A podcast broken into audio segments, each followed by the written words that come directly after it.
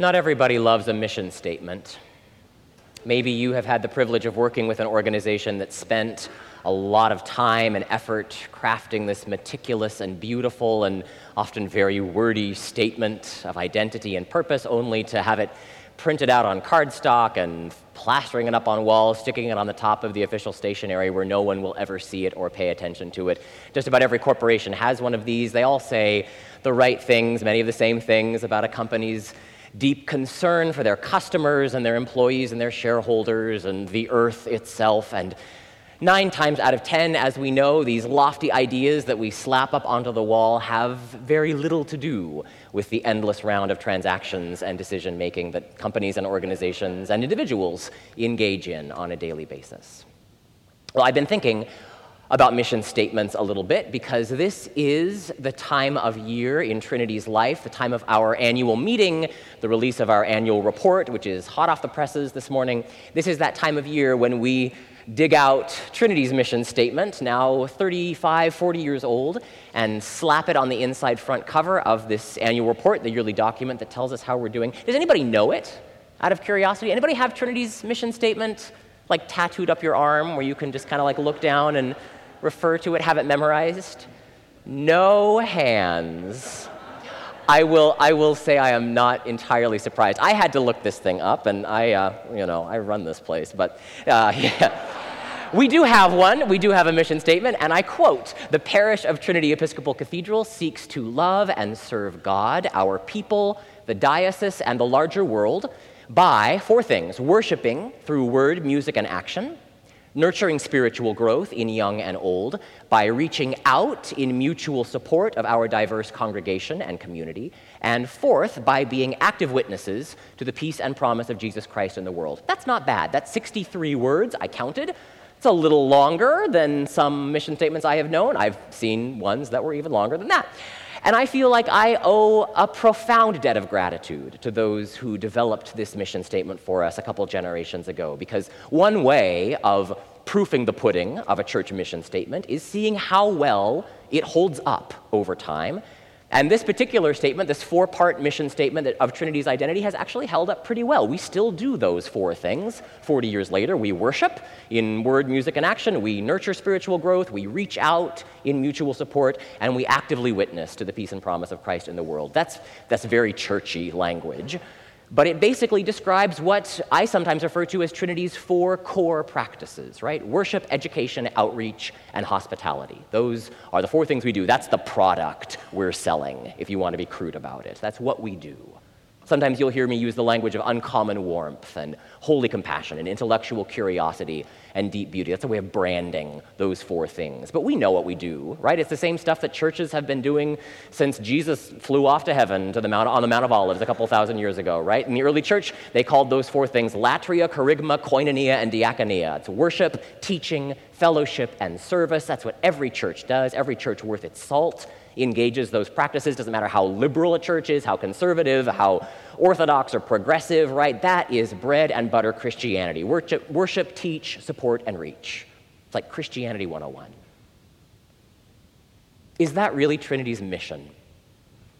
Is, I mean, it's what we do, right? It's what we spend a lot of time doing. But is the stuff that we do the same thing as the reason that we exist? Is the product that we're selling synonymous with who we are. Not everybody thinks so. Simon Sinek is one. Maybe you've heard of this guy. He's the the management and leadership guru whose TED Talks have been watched on YouTube by like 45 million people, whatever. Start with the why. That's Simon Sinek's thesis. He says most individuals, most, most organizations start with what, right? They start with what they do. Everybody knows what they do, most of us. It's what we make, it's what we sell. We spend a lot of time producing the stuff that we do. I'm Trinity's dean, right? My what is basically my job description. I preach, I supervise the staff, I fundraise, I network, I represent Trinity in the larger community. That's my what. It's what I do, it's what I spend my days doing.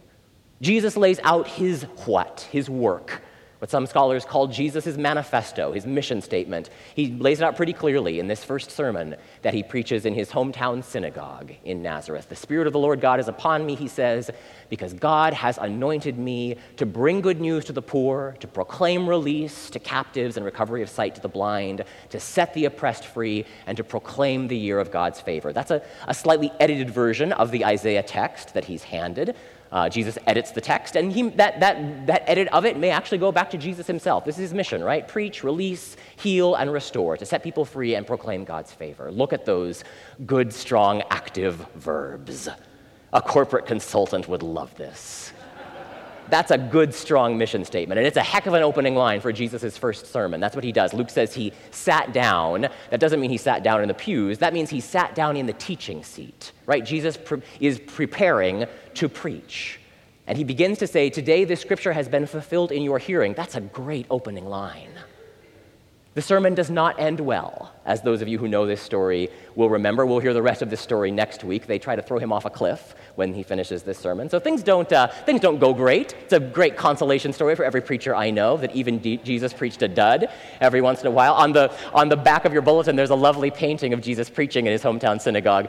And if you turn to it, I love this painting because everybody in the congregation looks so bored. I mean, they are all like falling asleep. So if the Son of God could not preach a rousing sermon and it was so bad they threw him off a cliff, I feel like I've got a pass. But things start really well, right? Things start really well for Jesus. He claims this beautiful line from Hebrew scripture that he's been taught. He pulls that line from tradition. He identifies it as his work. This is his what. This is his mission. This is what his life is to be about. Most of us know what our what is. We know what we do. We can open our date books, our agendas, our phone calendars, and see what we do. Fewer of us know how we do what we do. Some organizations can tell you that, right? They can tell you how they do what they do. They call, you, call it a, a value proposition or a proprietary process or a unique selling point, right? This is, what, this is the thing that I have that my competitors do not have. Every church sells, you know, roughly the same product. We do about the same stuff, but every church does it slightly differently. We all have our unique brand, our particular way of doing it. This is why you should give your money to me and not to Pastor Who's It down the street, right? It's, it's a little harder sometimes to figure out what makes you unique. Supposedly, this is the work that strong, capable leaders and strategic individuals and effective organizations can do really well. Figure out what makes you different and then brand the heck out of that thing. Simon Sinek says that even that, even identifying what makes you different, even that's not enough. Your what, what you do, is not really your mission statement. How you do it, your brand, that's not really your mission statement. Simon Sinek maintains that very few organizations and individuals have discovered what lies at the center of this process, which is not what you do and it's not how you do it, it's why why you do what you do, the reason that gets you up in the morning. Your why is your purpose, right? It's your cause. It's a, oftentimes it's a deeply held belief. It's what takes us out of the realm of active verbs and into the realm of belief statements, creedal propositions, right? Your why is a deeply spiritual question. It's something that lies at the core, not of what you do, but who you are, what you believe. Jesus says, The Spirit of God is upon me. That is a faith proposition. Jesus believes that to be true. It's not what he does, that's why he is. According to the gospel writer Luke, from day one, Jesus has clarity of purpose and singularity of vision. He knows why he exists. He knows what it is God has called him to accomplish. And everything that Jesus does in the Gospels goes back to that core conviction. That's his why. God has anointed me, he says. That's his how, that's his brand and healing people, working miracles, casting out demons, arguing with the Pharisees, preaching controversial sermons that get him thrown off cliffs, right? That's the what. That's what Jesus spends his days doing. At Trinity, we're pretty clear about what we do, right? We've got a lot of programs, a lot of ministries, and they all pretty much fall into those four basic categories, right? Worship, teaching, fellowship, and reaching out.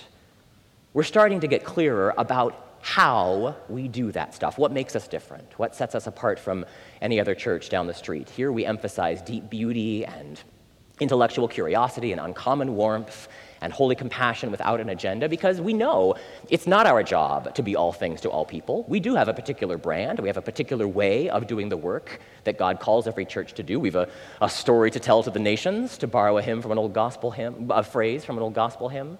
We tell that story in a particular way. We emphasize certain things. We turn down the volume on other sorts of things. The way that Jesus kind of gently edits the prophet Isaiah, uses ancient words to say a new thing that God needs to say through him. Here at Trinity, we're interested in being a resource and a place of healing for people who have been hurt by religion, people who have experienced the toxic side of Christianity. We're interested in asking hard questions and not settling for easy answers. Sometimes that means that we emphasize doubt and uncertainty over a rock solid faith. We're a little more formal. We dress up our worship a little bit. That's because we believe that it's really important. We think it works, we think it matters. That's not everybody's cup of tea. I'm okay with that, right? That happens to be how we do it here in this time and place. This particular iteration of American culture. And if that's not what you're looking for, I am totally fine with that, right? We don't take that personally. There are a lot of incredible religious communities out there in the world. This one may not be your cup of tea. That's fine. We don't have a corner on the work of God here. But getting to our why, that's harder. Ironically, why is a really hard question for churches sometimes. That's counterintuitive. You'd think with all of the, the faith language we truck in, we'd have an easier time wrapping our minds around why we exist. And maybe that's the problem, right? An abundance of riches. There's such a wealth of faith propositions and belief terminology in Christianity that pulling out an authentic and engaged why actually becomes kind of complicated. But this is a question that I've been kind of thinking about lately in my own life, certainly, right? Like, what is my why? What am I here for?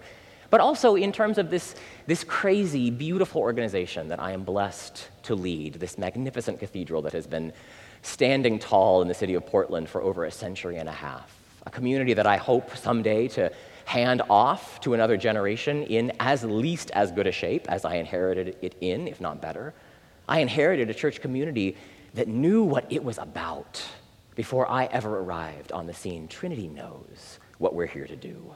But sometimes articulating that thing, like getting language around that thing, the center of Simon Sinek's golden circle, why we exist, Sometimes that's a tricky question when you get right down to it. There are a lot of different ways to articulate why we think we're here.